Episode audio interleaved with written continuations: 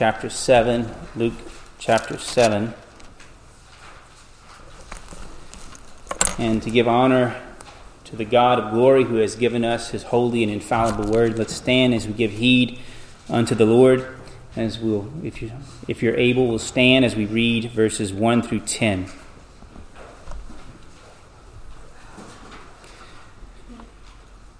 When he had completed all his discourse in the hearing of the people, he went to Capernaum. And a centurion slave, who was highly regarded by him, was sick and about to die. When he heard about Jesus, he sent some Jewish elders asking him to come and save the life of his slave.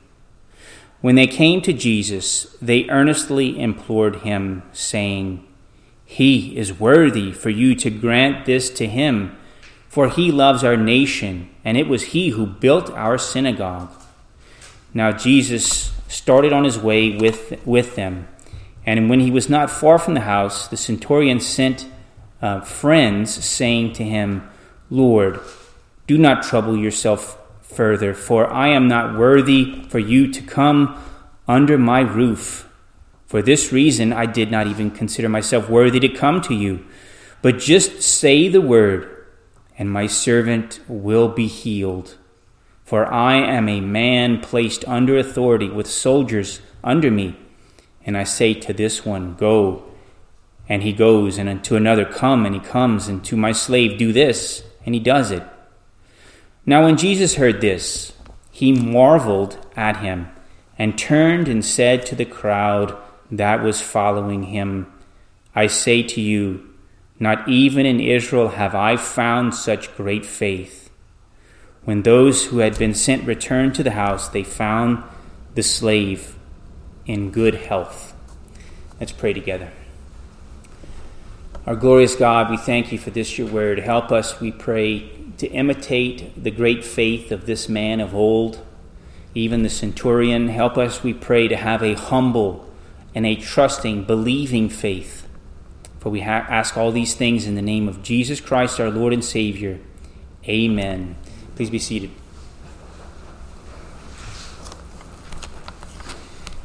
I speak from experience that people esteem themselves for the wrong reasons. Maybe they they think they are worthy of some, or esteemed, uh, because one, they're taught self-esteem as doctrine in school systems. Maybe they're taught to esteem themselves because they're attractive, maybe because they're smart, maybe because they're successful or they're talented, they're gifted in in music or sports or some other thing. People find their identity not in Christ, but sometimes in, in what they do for a living. Maybe they find their identity in academics or sports or even in leisure or hobbies. Others find worth or esteem in what others say of them, what other friends or family say of them. Today's text gives us the story of a man who was esteemed, yes, by people, by the elders of the church or the synagogue there in Capernaum, but also was even esteemed by Jesus himself, and we will find out why, and it was because of his great faith. Shortly after being rejected in his hometown, uh, this is back in chapter four, we don't have to turn there, but Jesus uh, preached in his own hometown, there in Nazareth, and they they really didn't care for his preaching. They wanted to shove him off of a cliff and kill him. But after escaping, Jesus then preached in Capernaum. He did so on a Sabbath. And all who heard the preaching of Jesus were amazed at his teaching, because he taught them as one having authority, not like the scribes and Pharisees. And he just finished preaching one, one of his most, well, you could say the most famous sermon, uh, the Sermon on the Mount, which here we, in this gospel account, was an abbreviated version compared to, to Matthew's account. But Jesus then, after finishing the preaching, it mentions here in verse one that he had completed his discourse, the Sermon on the Mount, and in the hearing of the people, he left and went to Capernaum. Um, I didn't know this, but I did a little bit more studying, and I, I do believe that when Jesus was preaching the Sermon on the Mount, it's very likely it was in the region of Tyre and Sidon. And after he left Tyre and Sidon, he then went and traveled to Capernaum, a place that he had been before, where he was known in his preaching there and esteemed and re- regarded well for his preaching. As we get to today's text, we see immediately after the Sermon on the Mount, Jesus is approached by someone in need, namely a Roman centurion. And the main focus of today's text is that you are to imitate the great faith of a centurion esteemed by Jesus. Uh, we'll see this in two main points. Pursue a humble faith. Secondly, pursue a trusting faith. Let's look at this first main point. Pursue a humble faith. Now, before looking at the, this person or this centurion, I want us to look a little bit more at what does it mean to be a centurion. A, the word centurion um, is Latin, but it came from a, the Greek word here is literally a ruler of a hundred. And in Latin, the word centurion means a ruler of a hundred. Um, the word centuria is the Latin for a group of a hundred. And if you want to remember this, think of century. Century is a group of one hundred years. A century, a centuria. Uh, that's the, some of these words that we speak in our language, a lot of it comes from Latin. But this was a man who developed, you could say, this position of authority, not very likely, not just because he was granted it. It was because he had experience and many years of war and leadership skill. Um, he likely served in many a battle and very often placed his life at risk for the sake of Rome. Now, those who achieved this position of centurion, they were esteemed by the citizenry, not necessarily by all the Jews, but uh, especially by the citizens of Rome who loved Rome. They were esteemed because of their great uh, faithfulness and service to the Roman Empire. But also the Romans, you could say, made them financially stable. Um, and we know this because the man was able to afford a servant or a slave. He was able to purchase a slave. He was also able to afford building an entire synagogue for the Jews. So this man was, you could say, uh, decently well off enough to be able to, to uh, manage this. Now, the Jews didn't care for being a nation in subjection or a, a nation under the authority and rule of the Romans. But here's a case where the Jews of Capernaum really loved this centurion.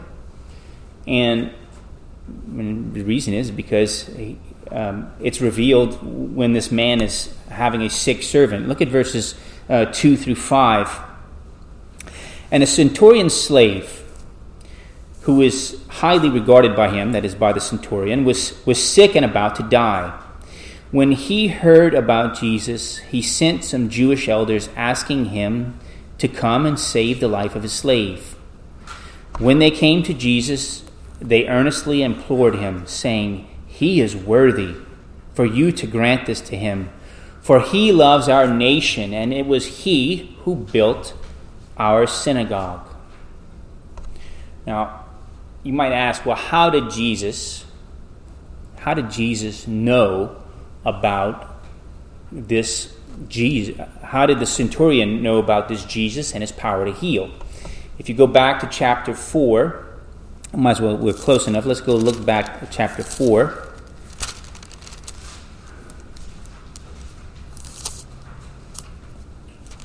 This is Jesus in the region of Capernaum, in four forty.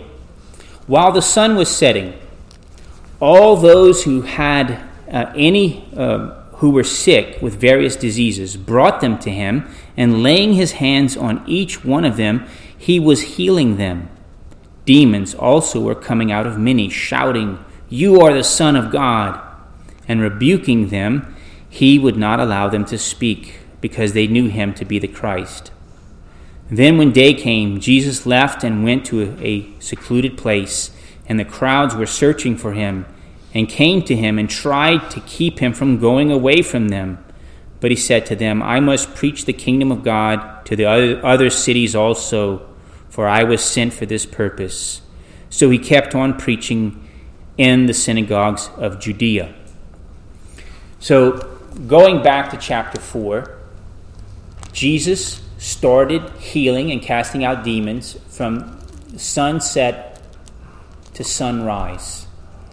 And you notice that word got around to the point where large crowds were gathered to him, because they were going to bring everybody from the whole nation, if they could, to bring them to Jesus so that he would, they would be healed. Word of an event like this goes around. And the centurion heard of it. And that's why when he found out that Jesus returned back again to Capernaum, he wanted Jesus to heal his uh, servant, his slave who was very ill. Now, the Jewish elders appreciated how this Roman built their synagogue. That's why they were willing to ask Jesus to heal his slave. They told of his good deed, but also they said of, of the centurion, he loves our nation. And Jesus, no doubt, was very familiar with this exact synagogue because he had preached there before, the last time he was there in Capernaum. Now notice this. The Jews said of the centurion, he is worthy, verse four. The Roman demonstrated a sincere humility by counting himself as unworthy. Look at verses six and seven. Now Jesus started on his way with them, and when he was not far from the house, the centurion sent friends, saying, Lord, do not trouble yourself further, for I am not worthy for you to come under my roof. For this reason I did not even consider myself worthy to come to you. Now, here's a guy who is a captain of a hundred. He had seen many battles, he had led men, yet he was somewhat timid about going unto Jesus.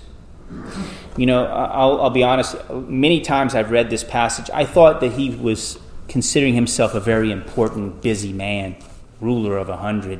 I don't have time to go to Jesus. I'm just going to send my messengers because I'm busy and I'm an important guy. Why, why go myself when I could just send a messenger? That's the way I always thought of this. But that's not nearly the case.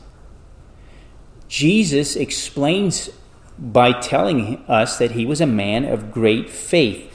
The reason why he didn't want to go before Jesus was not a busy reason. It was a spiritual reason. I believe that he knew Jesus to be a holy man of God. And in comparison to a holy man of God, he felt himself to be sinful. Jesus is holy. I am not. I don't deserve to go before him.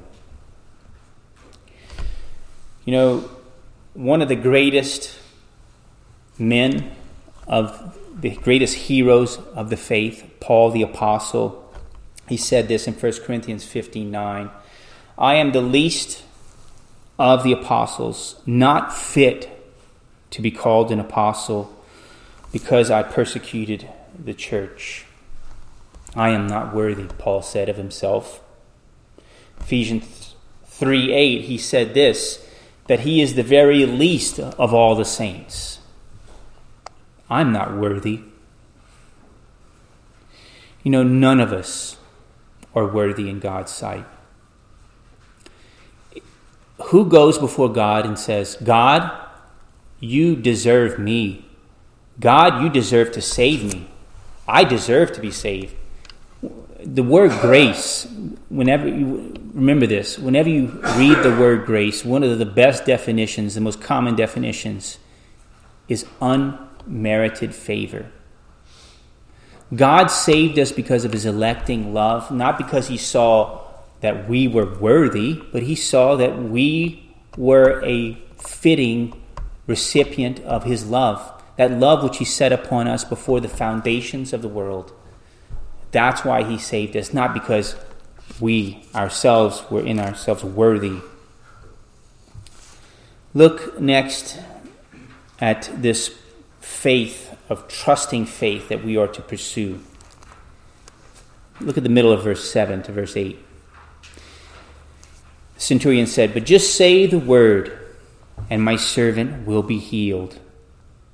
For I also am a man placed under authority with soldiers under me, and I say to this one, 'Go,' and he goes; to another, 'Come,' and he comes; and to my slave, 'Do this,' and he does it." Now, some might say to, some might say this, I am not worthy to go before God in prayer, and I'm not worthy to go before God in worship. But they do so, and they say that in a sinful fashion. I met a fellow once, um, he was a dear friend of mine, but he told me, "I don't pray to God because God doesn't want to hear what I have to say." In other words, I'm not worthy, therefore I'm not going to pray. Well, that's kind of taking the word of God and really distorting it and making God something sinister. He's, you're saying that God is an unloving, uncaring, deadbeat dad. That's what you're telling me. And I told him that. But this Roman centurion, on, on the other hand, he didn't feel worthy to go before the holy Jesus, but he sought the Lord. He believed in the Lord. He asked for help from the Lord. He sought help and healing from Jesus. Keep this in mind. Yes, we might say to ourselves, "I don't feel worthy to go before God." But Jesus says this in Matthew eleven, "Come to me, all who are weary and heavy laden, and I will give you rest. Take my yoke upon you and learn from me, for I am gentle and humble in heart, and you will find rest for your souls. For my yoke is easy, and my burden is light." Matthew eleven twenty-eight and following. Peter also taught that having humility for a Christian is indispensable, absolutely necessary. But he said in First Peter five five and following, "God is opposed to the proud, but gives grace to the humble. Therefore, humble yourselves under the mighty hand of God, that he may exalt you at the proper time, casting all your anxiety on him because he cares for you." What Peter is saying is that, yes, we are to be humble, because if you're not humble, God's not going to exalt you. But at the same time, you are commanded to go before God and bring your anxieties, bring your cares before God, because he cares for you. He's not a deadbeat dad. He is a loving father. So motivated by this great compassion for his sick servant, the centurion sought the help of Jesus, and he believed in the divine power and authority of Jesus to heal. And he believed that Jesus didn't even need to touch a person to heal him. All he had to do was say a word, and that man would be healed. And you know what? The centurion was right.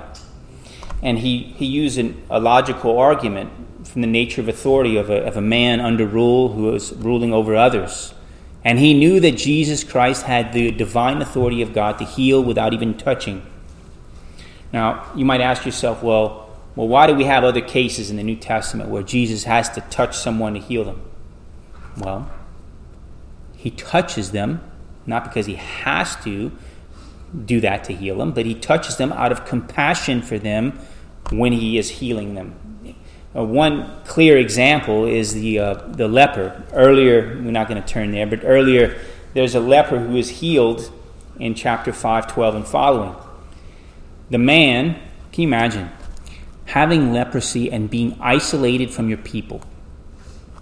Everywhere you go, you're dressed in these leper rags, and you have to cry out, "Unclean, unclean."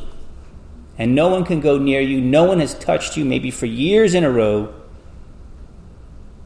except the first person who's touched you in years is Jesus, who lays his hand upon you and cleanses you and heals you. So in that case, Jesus, we we see, is having compassion on that leper who hadn't had human contact for years. But notice that the centurion had faith that Jesus had power to heal. Now, I want us as a congregation not to be anti-supernaturalists. What happens is, in Reformed Presbyterian circles, we don't believe that there is an ongoing gift of tongues, interpretation of tongues, and ongoing prophecy. Because if that's still ongoing, this Bible is not complete, and we need to add the new epistles, the new epistles of the Pentecostals of Alexandria, and all over, every other tongue-speaking, interpreting church and prophesying church, the Bible is not finished. And I speak from experience, being in those circles, that a lot of the things that they said God told them contradicts other Scripture. Okay, so we don't believe in that. But where is a case to look anywhere in the Bible to say that God said, I will stop healing? I will no longer do these merciful works for you. You cannot find a verse in the entire Bible saying that God has stopped being a worker of supernatural works. And that is why in the Westminster Confession of Faith, we have this little section here in chapter five in your outline. Chapter five, section three, God in his ordinary providence maketh use of means, yet is free to work without, above, and against them at his pleasure. Now, what's means here? Means is medicine. Means is doctors. Means is diet, exercise, things of that sort. But God is able, according to our confession, to work above and beyond these things. And if you don't agree with that, you don't agree with the Westminster divines and with the testimony of Scripture. So Jesus esteemed this Roman centurion in verse nine for his trusting faith. Now, when Jesus heard this, he heard the words of this centurion man. He marveled at him and turned and said to the crowd that was following him, I say to you, not even in Israel have I found such great faith. The Greek word here for marveled can also be translated amazed or astonished. Jesus was astonished. He, of course, he He knew the man before he was born. He knew the heart of the man, and he knew that his words were coming from a sincere faith, of, heart of faith. But Jesus even esteemed him and recognized him, and that's important for us.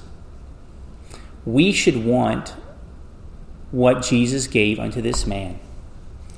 More than the esteem of men, we should want the esteem and recognition of God. That is what is most needful for us. The centurion's faith became sight. Look at verse ten. When those who had been sent returned to the house, they found the slave in good health. God answered the prayers, uh, the, the requests of this Uh, centurion man before the Lord Jesus Christ. Again, brothers and sisters, like this centurion man, rather than seeking our esteem and worth in this life or through the people of this life, ultimately, first and foremost, we should seek the esteem of God, the recognition of God, that we first know that we belong to him through Jesus Christ our Lord. Notice this man's faith. He had a faith worth imitating. You ought to pursue his humble faith. Don't be proud. Don't be arrogant. Be humble. And when you say, I am not worthy, join the club, because no one is worthy. God gives us grace, his unmerited favor, because we don't deserve it. But he sets his love upon us. The most important thing in this life, though, is that you are accepted before the Father. How are you accepted and esteemed before the Father? First and foremost, you must be one who is made clean by the blood of Jesus. You must be forgiven of your sins. And when the Father looks upon you, he will not see your sins, but he will even see the righteousness and obedience of his beloved Son. So on that great day of judgment, you have to be covered by the blood and have that righteousness of Christ. But like this man, pursue a trusting faith, one that believes that God hears you, one that believes that God answers you, one that believes that God will endeavor to give you what you need in this life, that he is for you and not against you. And imitate faith of every saint that we find in that New Testament and even in the Old. Let's pray together.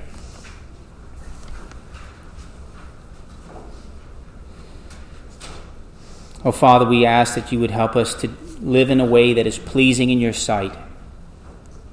Help us to have your esteem, to be pleasing to you first and foremost, and then secondly, give us grace to live at peace with all men as we are able. Oh, Father, we pray that you would have us to have that, that peace that can only be gained through the gospel of Jesus Christ our Lord. So on that great day that we will stand being recognized, being forgiven, and, and righteous in your sight through the perfect blood of Jesus and through the perfect obedience of our blessed Lord Jesus.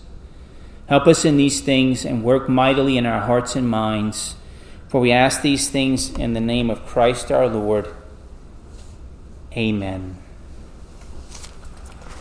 For our closing hymn, let's turn to four seventy-five, Who Trusts in God a Strong Abode. Let's stand and sing four seventy-five.